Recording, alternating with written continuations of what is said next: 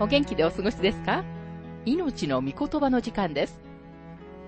この番組は世界110カ国語に翻訳され、1967年から40年以上にわたって愛され続けている J. バーノン・マギー神学博士によるラジオ番組、スルー・ザ・バイブルをもとに日本語訳されたものです。旧新約聖書66巻の学びからエレミア書の学びを続けてお送りしております。今日の聖書の箇所は、エレミア書36章、37章、38章、そして39章1節から12節です。お話は、ラジオ牧師、福田博之さんです。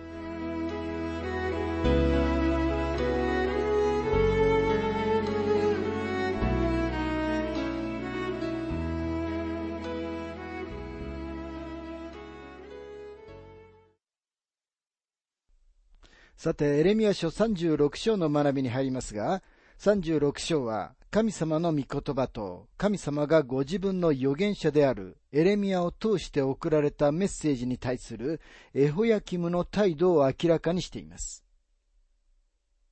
エレミア書36章の1節から2節ヨシアの子、ユダの王エホヤキムの第4年に、主からエレミアに次のような御言葉があった。あなたは巻物を取り、私があなたに語った日、すなわち、ヨシアの時代から今日まで、私がイスラエルとユダとすべての国々について、あなたに語った言葉を皆、それに書き記せ。神様はエレミアにすべての神様の御言葉を書物に書き記すように命じられました。そこでエレミアは口述筆記をしたバルクにすべての神様の言葉を語って書き取らせました。その後エレミアはバルクに命じて、その巻物を主の宮に持って行って、すべての民に聞こえるように朗読するように命じました。市長たちはバルクを呼びに行かせ、自分たちの前で巻物を読ませました。エレミア書36章の19節から23節すると市長たちはバルクに言った。言ってあなたもエレミアも身を隠しなさい。誰にもあなた方がどこにいるか知られないように。彼らは巻物を初期エリシャマの部屋に置き、庭の王のところに行ってこのすべてのことを王に報告した。王はエフディに、その巻物を取りに行かせたので、彼はそれを初期、エリシャマの部屋から取ってきた。エフディはそれを、王と王の傍らに立つすべての市長たちに読んで聞かせた。第九の月であったので、王は冬の家の座についていた。彼の前には暖炉の火が燃えていた。エフディが三四段を読むごとに、王は初期の小刀でそれを裂いては、暖炉の火に投げ入れ、ついに暖炉の火で巻物全部を焼き尽くした。エホヤキムが神様の御言葉をどのように思っていたかがわかります。彼は神様の御言葉を取って火に投げ入れたのです。彼は神様の御言葉を何とも思いませんでした。彼は神様の御言葉を受け入れず、全く信じていませんでした。聖書は今もすべての本の中で世界一のベストセラーであるとよく言われていますが、問題はどれだけの人が実際に真剣に聖書を読んでいるかということです。人々が神様の言葉である聖書を持っていながら、それを無視していることは、エホヤキムがしたように、神の御言葉を火の中に投げ込んでいるのと何の違いもありません。エレミア書36章の24節王も彼のすべての家来たちも、これらのすべての言葉を聞きながら、恐れようともせず、衣を裂こうともしなかった。彼らは自分たちがしたことに対して、恐れも自責の念も全くありませんでした。もしエホヤキムが神様の御言葉を焼いてしまったことで、神様がここで彼にメッセージを送るのをやめてしまわれるだろうと思うなら、それは間違いです。エレミア書36章の28節あなたは再びもう一つの巻物を取り、ユダのエホヤキムが焼いた先の巻物にあった先の言葉を残らず、それに書き記せ。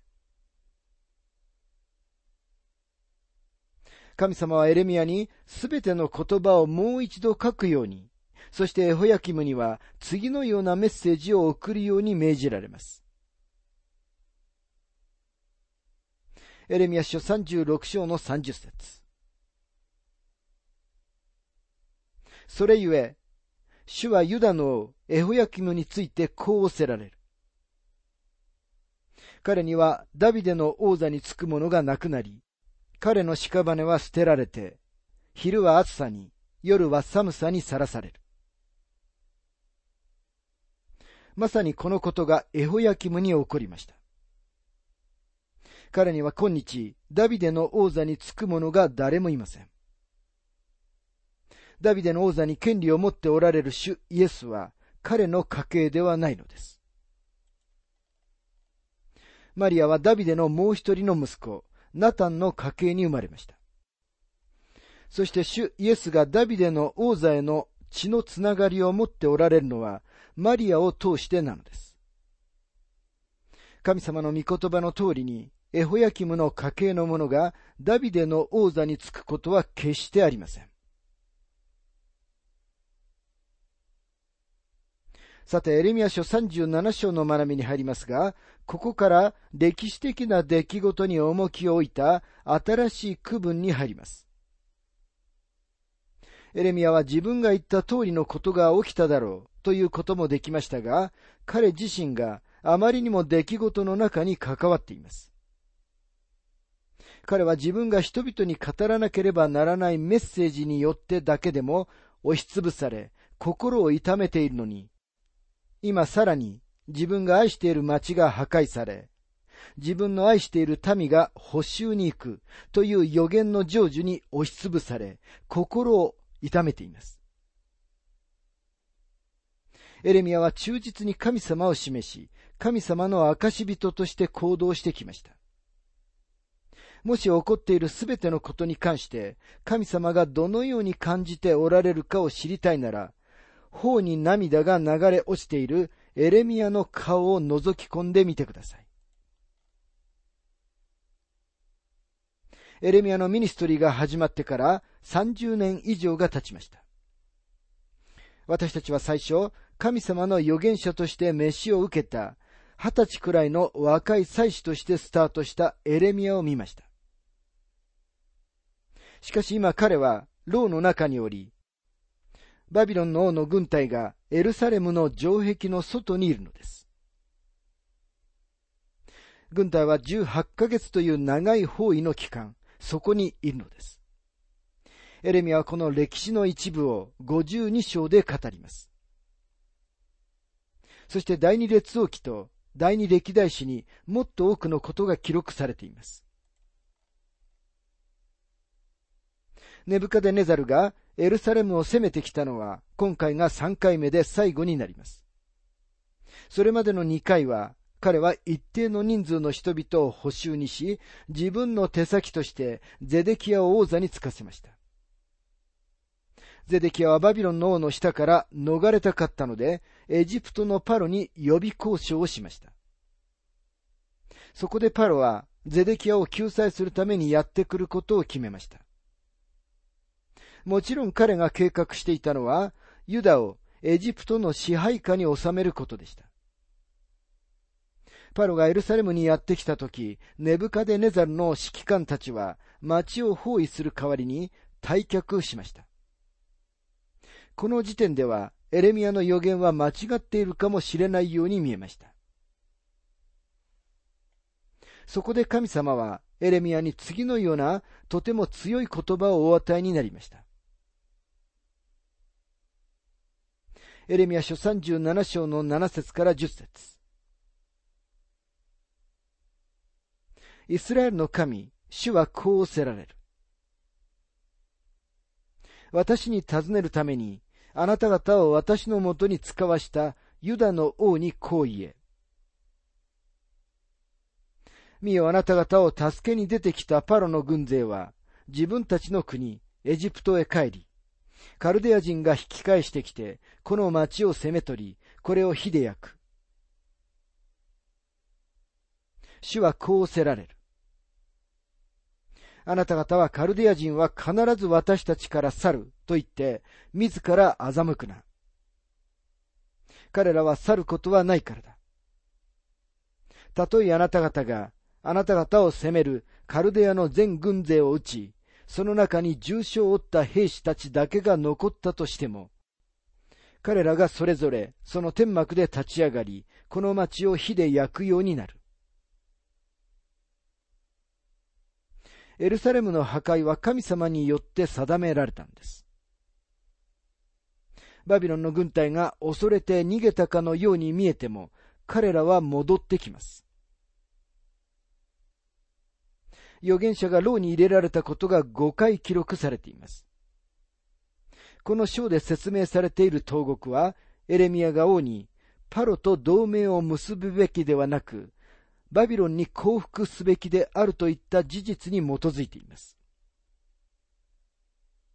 エレミア書37章の11節から12節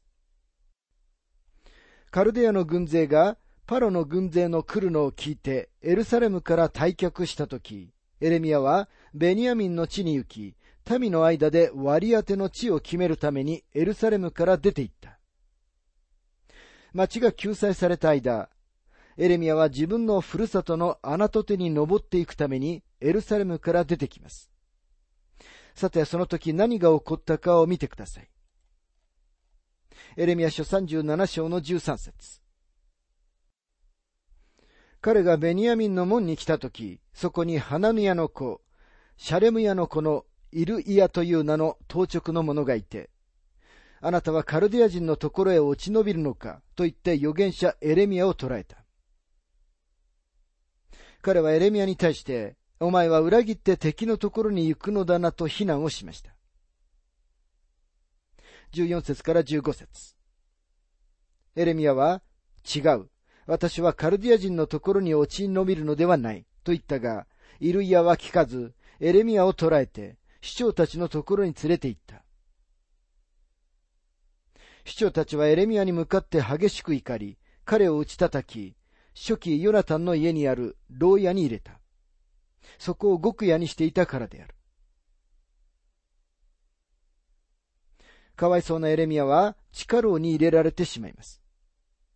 どのくらいの期間であったかは書かれていませんが、次の説には長い間とだけ書かれています。この時期はエレミアにとって大きな苦しみの時でしたが、神様はエレミアをお忘れになってはおられませんでした。その後神様はエレミアを連れに行くように王を動かされます。17節ゼデキア王は人をやって彼を召し寄せた。王は自分の家で密かに彼に尋ねていった。主から御言葉があったかエレミアは、ありました、と言った。そして、あなたはバビロンの王の手に渡されますと言った。それからエレミアはこの機会を用いて命乞いをします。二十節今王様、どうぞ聞いてください。どうぞ私の願いを見舞いに叶えて、私を初期、ヨナタンの家へ帰らせないでください。そうすれば私はあそこで死ぬことはないでしょう。王は彼を解放してはくれませんでしたが、少なくとも彼の命を救いました。21節そこでゼデキヤ王は命じて、エレミアを監視の庭に入れさせ、町からすべてのパンが絶えるまで、パン屋街から毎日パン一個を彼に与えさせた。こうしてエレミアは監視の庭にとどまっていた。エレミアは今、バビロンがエルサレムの町を占領するまで牢にいることになります。さて38章に来ても、エレミアはまだ監視の庭に監禁されています。命の危険が迫っているのにもかかわらず、彼は誠実に民に神様の御言葉を伝えています。ユダの市長たちは彼を国に対する裏切り者、民の中で士気をくじく悪い影響であるとみなしました。そこで彼らはエレミアを地下牢に入れることによって彼を黙らせようと王からの許可を得ます。エレミア書38章の6節そこで彼らはエレミアを捕らえ、監視の庭にある王子マルキアの穴に投げ込んだ。彼らはエレミアを綱で下ろしたが、穴の中には水がなくて泥があったので、エレミアは泥の中に沈んだ。ここでも神様は彼を助けるためにある人を送られました。エレミア書38章の7節から13節王宮にいた区主人の宦官、エベデメレクは、エレミアが穴に入れられたこと、また王がベニヤミンの門に座っていることを聞いた。そこでエベデメレクは王宮から出て行き、王に告げていった。王様、あの人たちが預言者エレミアにしたことは皆悪いことばかりです。彼らはあの方を穴に投げ込みました。もう町にパンはありませんので、あの方は下で飢え死にするでしょう。すると王は、区主人エベデメレクに命じて言った。あなたはここから三十人を連れて行き、預言者エレミアをまだ死なないうちに、その穴から引き上げなさい。エベデメレクは人々を率いて、王宮の宝物蔵の下に行き、そこから着古した着物やボロ切れを取り、それらを綱で穴の中のエレミアのところに下ろした。区主人エベデメレクはエレミアに、さあ、古着やボロ切れをあなたの脇の下に挟んで、綱を当てなさい。と言ったので、エレミアがその通りにすると、彼らはエレミアを綱で穴から引き上げた。こうしてエレミアは監視の庭に座っていた。このシーンはドキドキするようなシーンです。この本文を注意深く読んでいただきたいと思います。この後、ゼデキアは内密に主が今彼に何を言っておられるかをエレミアに尋ねました。そして王は彼の命を狙っている者たちからエレミアを救うと約束しました。エレミア書38章の17節するとエレミアはゼデキアに言った。イスラエルの神、万軍の神、主はこうおせられる。もしあなたがバビロンの王の市長たちに降伏するなら、あなたの命は助かり、この町も火で焼かれず、あなたも、あなたの家族も生き延びる。再びエレミアは、降伏しなさい。あなたはこの人物に抵抗することはできないと主張します。エレミア書38章の18節あなたがバビロンの王の市長たちに降伏しないなら、この町はカルデア人の手に渡され、彼らはこれを火で焼き、あなたも彼らの手から逃れることができない。しかしゼデキア王はエレミアに言った。私はカルデア人に投降したユダヤ人たちを恐れる。カルデア人が私を彼らの手に渡し、彼らが私をなぶり者にするかもしれない。エレミアは言った。彼らはあなたを渡しません。どうぞ主の声、私があなたに語っていることに聞き従ってください。そうすればあなたは幸せになり、あなたの命は助かるのです。エレミアは彼自身の命と民の命を救うためにゼデキアに降伏するように嘆願しています。エレミアが彼に示している行動の流れに従うことを彼が拒否するなら彼の国はもうおしまいです。ゼデキアは内心は臆病者でした。彼はすべての人と仲直りをし、すべての人を喜ばせようとしています。彼はまるで典型的な政治家です。その結果彼は誰一人喜ばせることはありません。エレミア書38章の21節から22節しかしもしあなたが降伏するのを拒むなら、これが主の私に示された御言葉です。見よ、ユダの王の家に残された女たちは皆、バビロンの王の市長たちのところに引き出される。聞け。彼らは言う。あなたの親友たちがあなたをそそのかし、あなたに勝った。彼らはあなたの足を泥の中に沈ませ、背を向けてしまった。この時期の歴史的な研究によりますと、女性たちがとても堕落していたことが明らかにされています。ここに描かれているのはそのような状態です。愚かな王は、エレミアを通して与えられた神様の警告に注意を向けません。その代わりに彼は、続けて偽預言者たちの陥落的な予想に耳を傾けます。さて39章では、エレミアが予告していた恐ろしい大虐殺が起こります。39章の1節から2節ユダのゼデキアの第9年、その第10年の月に、バビロンのネブカデレザルは、その全軍勢を率いてエルサレムに攻めてきて、これを包囲した。ゼデキアの第11年、第4の月の9日に、町は破られた。続く説にエルサレムの陥落を見ます。ゼデキアと彼の軍隊は夜に紛れて町から逃れようとしますが、バビロン軍が彼らに追いつき、彼らを自分たちの王であるネブカデネザルに引き渡します。6節から7節バビロンの王はリブラでゼデキアの子たちをその目の前で虐殺し、またユダの主だった人たちも皆虐殺し、ゼデキアの目をつぶし、彼を聖堂の足かせにつないでバビロンに連れて行った。エレミア書の最後の章は、この恐ろしい光景を解雇しています。明らかにそこには、エレミアの心に印象を与えたことが書かれています。そこでエレミアはもう一度、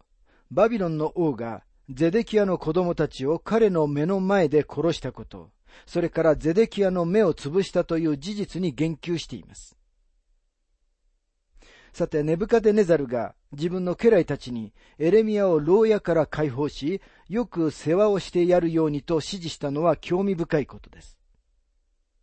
エレミア書39章の12節彼を連れ出し、目をかけてやれ。何も悪いことをするな。ただ彼があなたに語る通りに彼にせよ。神様はご自分の誠実な預言者をこのような時にも世話をしてくださっていました。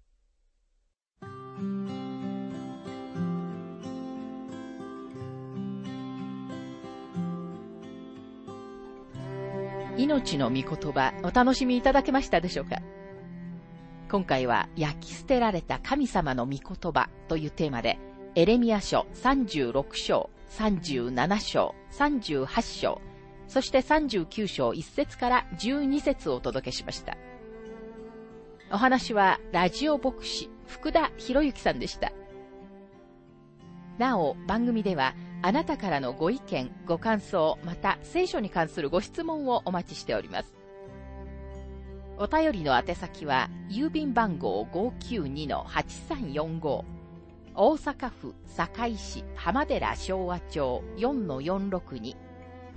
浜寺聖書協会命の御言葉の係。メールアドレスは全部小文字で、ttb. hbc.gmail.com です。どうぞお気軽にお便りをお寄せください。それでは次回までごきげんよう。